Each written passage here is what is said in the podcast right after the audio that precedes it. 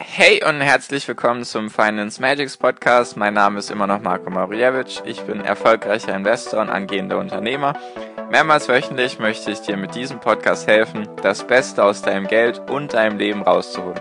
Lehn dich zurück, spitz die Ohren und los geht's.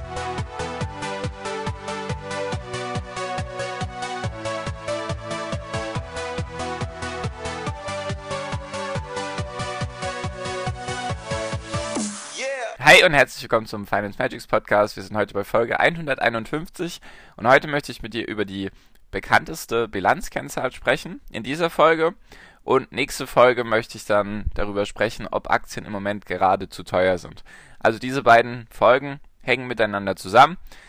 Und genau, deswegen auch am besten erst die anhören, dann die nächste Folge anhören. Und genau. Also die bekannteste Bilanzkennzahl, zumindest meiner Meinung nach, ist das KGV. KGV steht für Kurs-Gewinn-Verhältnis. Erkläre ich dir jetzt alles in dieser Folge, was das ist, wer das benutzt oder warum das so bekannt geworden ist und warum ich es eher weniger benutze. Sagen wir es mal so. Genau. Also das KGV ist das Kurs-Gewinn-Verhältnis. Da wird also geschaut, wie hoch ist der Kurs vom, von der Aktie, also vom Unternehmen, wie hoch ist die Marktkapitalisierung und dann wird geschaut, wie viel Gewinn erwirtschaftet das Unternehmen. Meistens wird da geschaut, Normalerweise wird ja der Gewinn immer ausgegeben in Gewinn pro Aktie und dann kannst du relativ simpel, wenn du den Aktienkurs hast, kannst du das durch den Gewinn pro Aktie teilen und dann kommt da eben eine Zahl raus. Und dann geht's jetzt geht's jetzt auch schon los, weil manche sagen, ja, KGV von 10, das ist dann günstig. Manche sagen, ein KGV von 20 ist das Maximum, was sie bezahlen wollen. Die sagen, manche sagen dann auch, alles über 30 oder über 50 ist viel zu viel zu teuer, da verbrennst du dir nur die Finger. Und da ist eben schon das ganze, ganze Dilemma dabei. Und zwar das KGV erstmal, warum ist das so bekannt geworden? Und zwar von Warren Buffett eigentlich. Warren Buffett habe ich ja, denke ich, jetzt schon öfters mal erwähnt. Kennst du vielleicht inzwischen auch. Und ich würde sagen, Warren Buffett ist schon eher ein Fan vom KGV, weil Warren Buffett ist sehr auf, auf das Bilanzielle. Also nicht nur, nur er achtet sehr stark auf die Zahlen. Also er möchte eben ein, er sagt immer selbst, er möchte ein Unternehmen, was einen Wert von 1 Dollar hat, sozusagen, möchte er für 50 Cent kaufen. Also bildlich gesprochen. Sozusagen, er möchte das Unternehmen, obwohl es mehr wert ist von dem, von dem, von dem bilanziellen her. Das Unternehmen hat zum Beispiel Maschinen oder Patente oder was weiß ich, so viel, dass es eigentlich mehr wert sein sollte, als gerade der Kurs widerspiegelt. Und darauf, darauf spielt auch dieses ganze KGV an. Weil das KGV besagt aus, sozusagen, wenn es jetzt zum Beispiel, wenn jetzt zum Beispiel das Unternehmen ein KGV von 10 hat, dann besagt es, dass du 10 Jahre sozusagen dein, deine Aktie halten müsstest und dann hättest du den Gewinn, dann hättest du sozusagen das Geld, was du investiert hast, wieder raus. Weil, nehmen wir an, Aktienkurs 100 Euro pro Aktie, die Aktie macht 10 Euro Gewinn pro Aktie, dann wäre jetzt das KGV 10.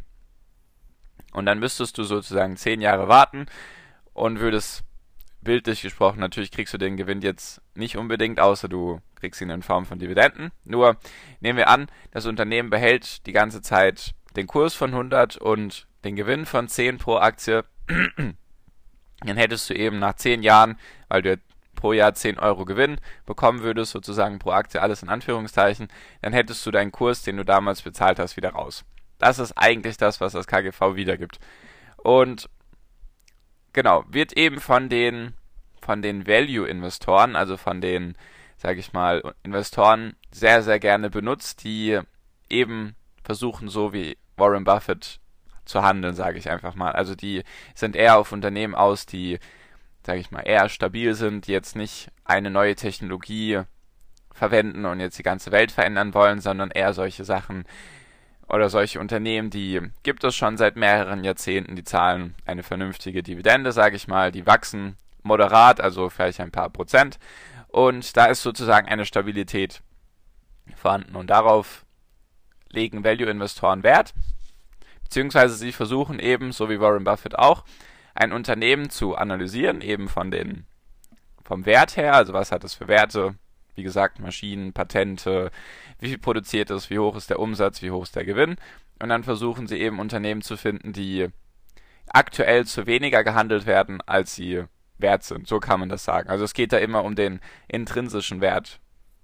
Muss ich jetzt gar nicht weiter erklären, auf jeden Fall, das ist immer das, was Warren Buffett nennt. Er möchte halt, dass der Wert vom Unternehmen mehr wert ist, sozusagen, als er gerade im Moment dafür bezahlt.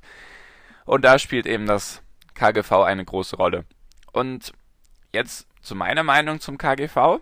Ich finde, man sollte sich bei dem ganzen Aktiending nicht nur auf eine Zahl verlassen, sondern eben, ich sehe das KGV von mir aus als Orientierung. Wenn ich zum Beispiel zwei Unternehmen vergleichen würde, die jetzt in derselben Branche sind und das eine Unternehmen hat vielleicht das höhere KGV, dann wäre das eine denkbar gute Orientierung, sage ich mal. Dann wüsste ich, okay, das eine Unternehmen hat jetzt vielleicht ein KGV von 20 und das andere von 10. Und dann wüsste ich, okay, irgendwie wird dieses Unternehmen gerade mit dem Doppelten bewertet. Warum? Ist dann erstmal die Frage, warum? Wie kann das sein? Und ist das dann gerechtfertigt sozusagen? Also wie gesagt, ich benutze das KGV eigentlich sehr selten und wenn dann eher als Orientierung und nicht wie manche andere dann sagen, ja, ich kaufe nur Aktien bis zu einem KGV von maximal 20. Da denke ich mir, man sollte sich da wohl eher nicht unbedingt so begrenzen lassen von irgendwelchen Zahlen oder von irgendwelchen Sachen, die man aufgeschnappt hat jetzt im Bereich Börse, weil ich sehe das ganze Ding Unternehmensbewertung und so weiter als Kunst. Nicht unbedingt als Wissenschaft. Also da kommt, da kann, ich denke, es ist nicht einfach möglich zu sagen, ja gut, alle Aktien, die jetzt ein KGV von 10 bis 20 haben, die sind sehr gut und alles, was darüber oder darunter liegt, ist Schrott. Das glaube ich eher nicht, weil es gibt da halt einfach Beispiele, die gegen dieses KGV sprechen. Weil viele sagen dann, oder vielleicht wäre es jetzt logisch für dich zu denken, ja, wenn das KGV niedrig ist, sehr, sehr niedrig ist, dann ist die Aktie ja günstig, weil dann ist ja das Unternehmen eigentlich mehr wert, als es sozusagen an Gewinn erwirtschaftet. Nur kannst du darauf, da eben nicht pauschal danach handeln. Deswegen auch diese Folge, weil du kannst nicht pauschal eine Zahl nehmen und sagen, ja, Deswegen ist dieses Unternehmen jetzt gut oder schlecht oder günstig oder teuer. Weil zum Beispiel die Deutsche Bank, ist glaube ich so eins meiner Lieblingsbeispiele im Podcast, die haben auf jeden Fall ein KGV von unter 10. Wahrscheinlich ist es gerade sogar negativ, weil sie gerade eben Verluste ausgewiesen haben, glaube ich, im letzten Quartal oder im letzten Geschäftsjahr. Nagel mich gerade nicht darauf fest, nur die hatten eben ein KGV unter 10. Die deutschen Autobauer haben gerade auch, soweit ich weiß, die meisten einen KGV unter 10. Da könnte man jetzt sagen, ja gut, die sind ja jetzt günstig, die sind ja unter 10. Nur dann merkst du halt, sag ich mal, da ist das KGV begrenzt, weil die Deutsche Bank hat halt allgemein Probleme. Die deutschen Autobauer haben gerade das Problem mit der Elektromobilität. Und deswegen sind diese Aktien auch ein bisschen abgestraft worden, weil es eben unsicher ist, wie dieses Unternehmen sich weiterentwickeln wird. Wie gesagt, gibt es ganz viele Beispiele, wo das KGV eben sehr niedrig ist und dann könnte man sagen, ja, ist jetzt eben günstig, die Aktie sollte man kaufen. Und dann gibt es auf der anderen Seite wieder Unternehmen, die haben ein extrem hohes KGV, über 100, über 500, über 1000 sogar. Und dann denken viele, ja gut, wie kann man denn jemals in so ein Unternehmen investieren?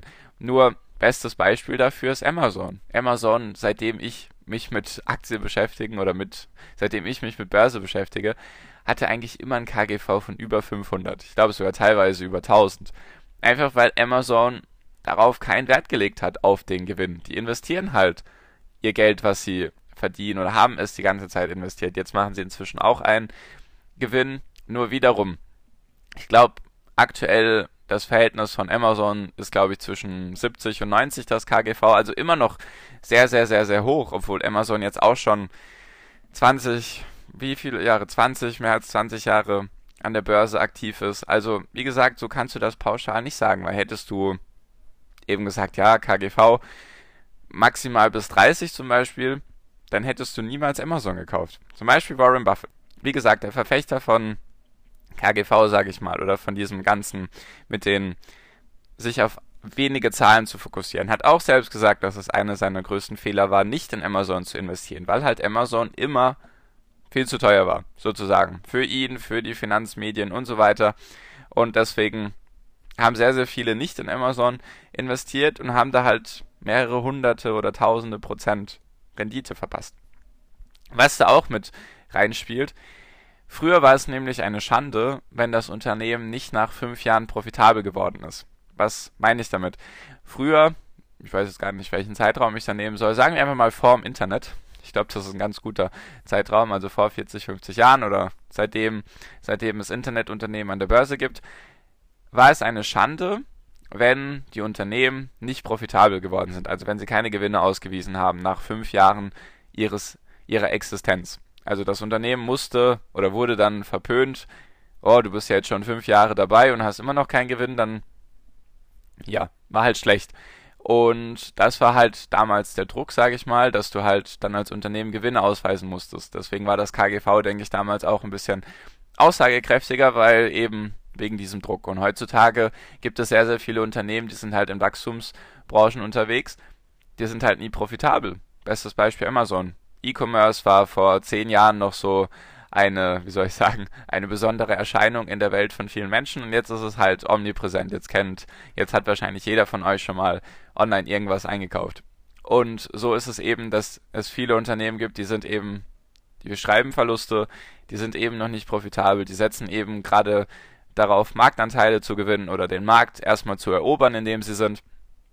Deswegen machen sie keine Gewinne. Deswegen gibt es Unternehmen, die ich mir manchmal anschaue, die haben KGVs von 2000, 3000 oder von minus, keine Ahnung, 100, 200, einfach weil sie darauf keinen Wert legen. Deswegen ist dieses KGV für mich eher eine Orientierung, eher ein, ein Puzzlestück in der ganzen Bilanzierung beziehungsweise in der ganzen Unternehmensanalyse und jetzt nicht nur darauf lege ich mich jetzt fest und sonst gar nicht mehr. Genau, und diese Folge ist eben wichtig für die nächste Folge, weil da möchte ich mit dir darüber sprechen.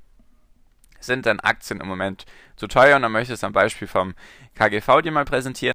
Genau, das war's für diese Folge. So viel von mir. Danke dir bis hierhin. Ich wünsche dir wie immer noch am Ende einen wunder wunderschönen Tag, eine wunderschöne Restwoche. Genieß dein Leben und mach dein Ding und viel finanziellen Erfolg dir. Dein Marco. Ciao, mach's gut.